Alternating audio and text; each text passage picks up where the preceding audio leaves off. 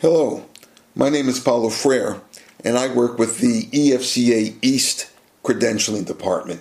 And today I'd like to say a few words about Christmas. It's coming pretty quickly. Though most of the people we associate with do know about the Christmas story, I think it's safe to say that many of those people have been seduced by an alternate Christmas uh, in fact, many of them have taken on the liberty of reinventing Christmas so that it means whatever nice things they want it to mean. And I suppose it's understandable that Christmas would take on another meaning to a people who do not know Christ. After all, in such an abrasive world, people need a sentimental season where they pause and wish peace on earth and goodwill toward men. of course, the songs, the greenery, the gifts, they only help. However, as Christians know, Christmas is far more powerful than simply wishing good tidings and offering reasons for momentary smiles. Uh, let me remind you of what Christmas does to us according to 1 John chapter 1 verses 1, 2, 3 and 4. Uh, first of all, Christmas makes us look back. Uh, John writes in verses 1 and then again in verse 3, quote, which we have heard, which we have seen with our eyes, and that which we have seen and heard we proclaim also to you. Uh, John is not proclaiming this by himself. He is doing this in conjunction with others. The number of eyewitnesses only helps to substantiate the evidence for the reality of Christ. Christmas makes us look back and see that the incarnation is historical fact. There is an undeniable antiquity to Christmas. We shouldn't let the familiar rhyme and rhythm of carols trivialize the historical reality of the incarnation. The incarnation is not speculation, it's not religious folklore. And so John writes as a member of a team of eyewitnesses who saw the birth of Christ, who lived alongside of Christ and saw his life. They attest to what both secular and religious writers recorded. These are witnesses who also attest to Christ's death and resurrection. Here they are reporting on that which they have seen with their very own eyes. Dr. Timothy Keller underscores the veracity of the gospel account by noting that ancient legends were written with no specific details unless it developed the plot or character. The Bible, on the other hand, contains these details. Why? Because it's not a legend. Richard Bauckham notes that unlike the Gospels, specific personal names are not included in legends or in ancient fictional stories. These names are listed here specifically in the scriptures because these individuals were eyewitnesses of the accounts. He also notes that the historicity of the gospel is why the gospel writers make no effort to soften what may be potentially embarrassing episodes in the life of Christ. For example, his own siblings didn't believe in Christ and thought he was insane, we're told in Mark 3. At times, Jesus seems rude and calls his opponents dogs, such as in Mark 7. Uh, I'll add the fact that Jesus picked Judas Iscariot, an unbelieving thief and betrayer, to be one of his disciples, who would go out and evangelize, heal, and raise the dead. The biblical account shows that these were eyewitnesses who were interested in conveying an accurate, real version of what happened. Christmas makes us look backward and see the reality of it all. Second, Christmas makes us look outward and speak out. John writes, That which we have seen and heard, we proclaim also to you. The gospel is a truth that compels us to make it known to other people. When the gospel is running fresh in our soul, it is news we want others to know. It cannot be contained. The incarnation carries us and flows through us. It marks the beginning and the end of our day. It is in the air we breathe, and we want others to know it too. It is difficult to contain that which brings us so much life. And our proclamation is not in vain. Christianity is a growing community. The world is becoming more religious, not more secular. Uh, this is seen in various ways, but note this one positive trend. The growth of religion now exceeds the population growth. And yes, Islam is growing faster at a rate of 1.87% over Christianity's 1.3%. However, at this rate, it is estimated that by the year 2050, that's in 20, 27 years, there will be 1 billion more Christians than Muslims on this planet. Christianity is larger in numbers globally and growing fastest where Islam is strongest. And certainly, it is a contender in the nations of largest populations. We know that the church will prevail because Christ said, I will build my church. And this is important, not because we want to win. It is important because truth matters. It is also important because souls are on the line, but mostly. It is important because God is worthy of worship and is building a people for himself and for his glory. The reality of Christ's birth makes us want to tell others. Third, Christmas makes us relational.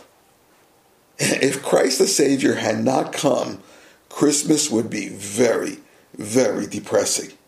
The scriptures would be discouraging, divisive, gloomy. If Christmas was not true, it would not bring us together.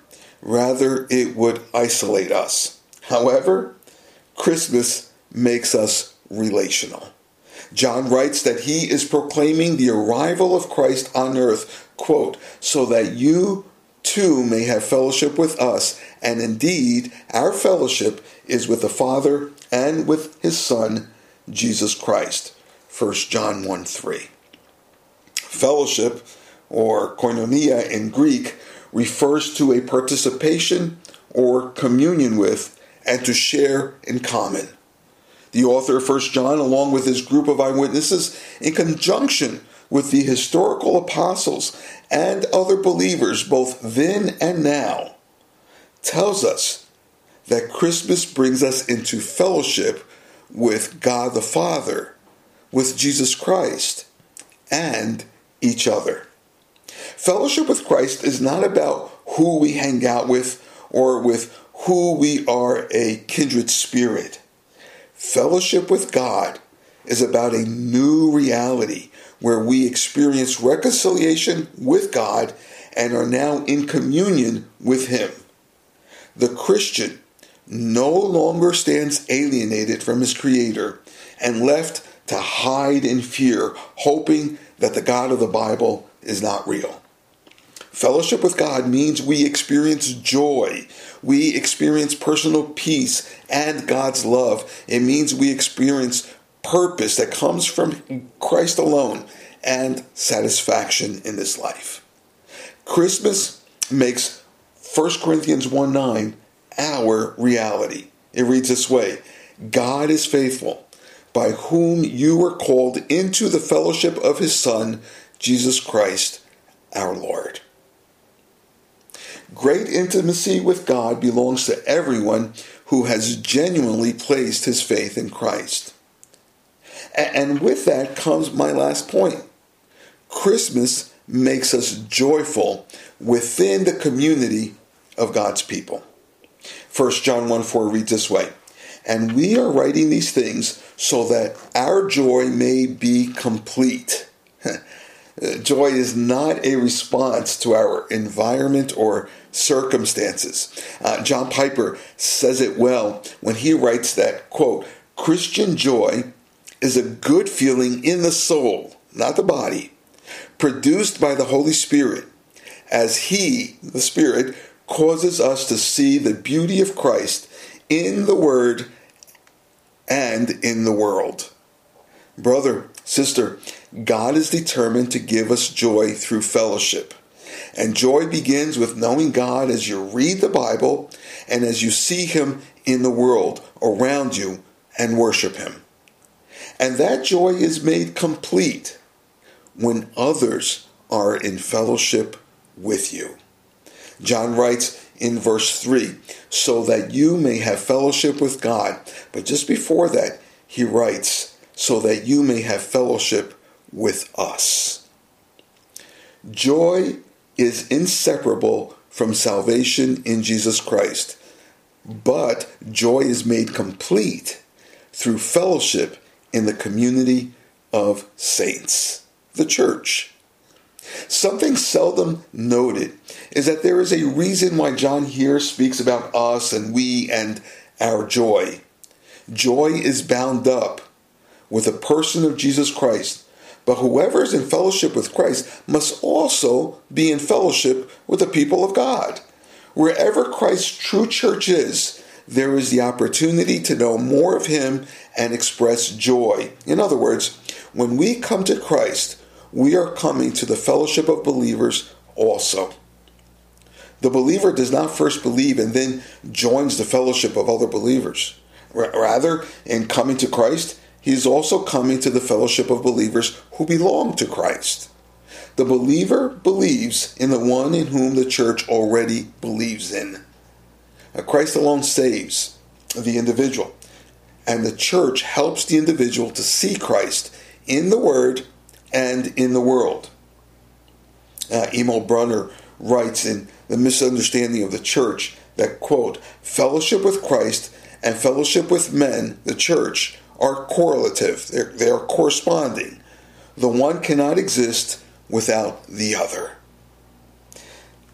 Our friend Greg Strand draws out the beauty of our statement of faith when he reminds me that in the EFCA statement of faith, we affirm this very truth.